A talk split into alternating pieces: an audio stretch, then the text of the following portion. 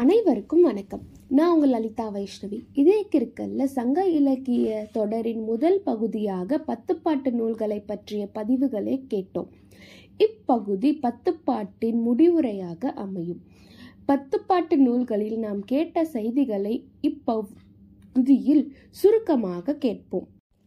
தமிழக இலக்கிய வரலாற்றில் சங்கங்கள் மூன்றாக பிரி பிரிக்கப்பட்டதும் அதில் முதல் இரு சங்கங்களில் நமக்கு கிடைக்கப்பெற்ற ஒரே நூல் தொல்காப்பியமும் இடைக்கால சங்கத்தின் நூல்களாக நமக்கு கிடைக்கப்பட்டது பதினெண் மேல்கணக்கு நூல்களும் பதினெண் கீழ்கணக்கு நூல்களாகும். இதில் பதினேழு மேல்கணக்கு நூல்களாக கூறப்படுவது பத்து நூல்களை உடைய பத்து பாட்டும் எட்டு நூல்களை உடைய எட்டு தொகை நூல்களும் ஆகும். பத்துப்பாட்டில் திருமுருகாற்றுப்படை பொருணராற்றுப்படை சிறும்பானாற்றுப்படை பெரும்பானாற்றுப்படை முல்லைப்பாட்டு மதுரை காஞ்சி நெடுநல்வாடை குறிஞ்சிப்பாட்டு பட்டினப்பாலை மற்றும் மலைப்படு கடாம் பற்றிய செய்திகளை கேட்டோம். அதன் சுருக்கத்தை இங்கு கேட்போம். திருமுருகாற்றுப்படை தமிழ் கடவுள் முருகனை பற்றி நக்கீரர் எனும் புலவர் பாடியது. பொருணராற்றுப்படையை இயற்றியவர் முடத்தாம கன்னியார் எனும் புலவர். இவர் இளஞ்சேட் சென்னியின் மகன் கரிகார் பெருவளத்தானை பாடினார். சிறும்பானாற்றுப்படை எனும் நூல் ஒய்மா நாட்டு நல்லிய கோடனை இடைக்கழி நாட்டு நல்லூர் நத்தத்தனார் பாடினார். பெரும்பானாற்றுப்படை எனும் நூலை காஞ்சியில் இருத்தாண்ட தொண்டைமான் இளந்திரியனை கடியலூர் உத்திரக்கண்ணனார் பாடினார். முல்லைப்பாட்டை.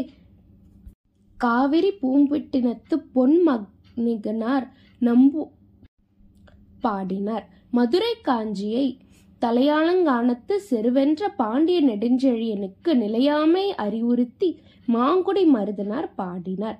நெடுநல் வாடை எனும் நூலை மதுரை நக்கீரர் பாண்டியன் நெடுஞ்செழியனை பற்றி பாடினார்.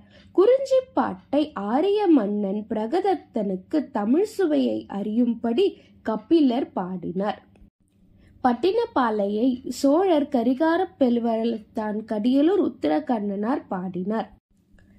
மலைப்படுகடாம் எனும் நூலை செங்மா வேல் நன்னன் செய் பால் பரிசில் பெற்ற கூத்தன் பாடுவதாக பெருங்கௌசிகனார் பாடினார். பத்துப்பாட்டை கூறும் நூற்பா முருகு பெருநாறு பான் இரண்டு முல்லை பெருகு வளமதுரை காஞ்சி மருவின கோல நெடுநல்வாடை கோல் குறிஞ்சி பட்டினப்பாலை கடாத்தொடும் பத்து எனும் நூற்பா பத்து பாட்டு நூல்களை விரிக்கிறது. இந்த பதிவில் பத்து பாட்டு நூல்களின் முடிவுரையை கேட்டோம். தொடர்ந்து இதே கேட்கலை கேட்டுட்டு வாங்க. உங்களோட செய்திகளை எங்களோட ஃபேஸ்புக் மற்றும் இன்ஸ்டாகிராம் பக்கத்தில் படுத்தி விடுங்க. மீண்டும் மற்றொரு பதிவில் சந்திக்கும் நான் உங்கள் லலிதா வைஷ்ணவி. நன்றி. வணக்கம்.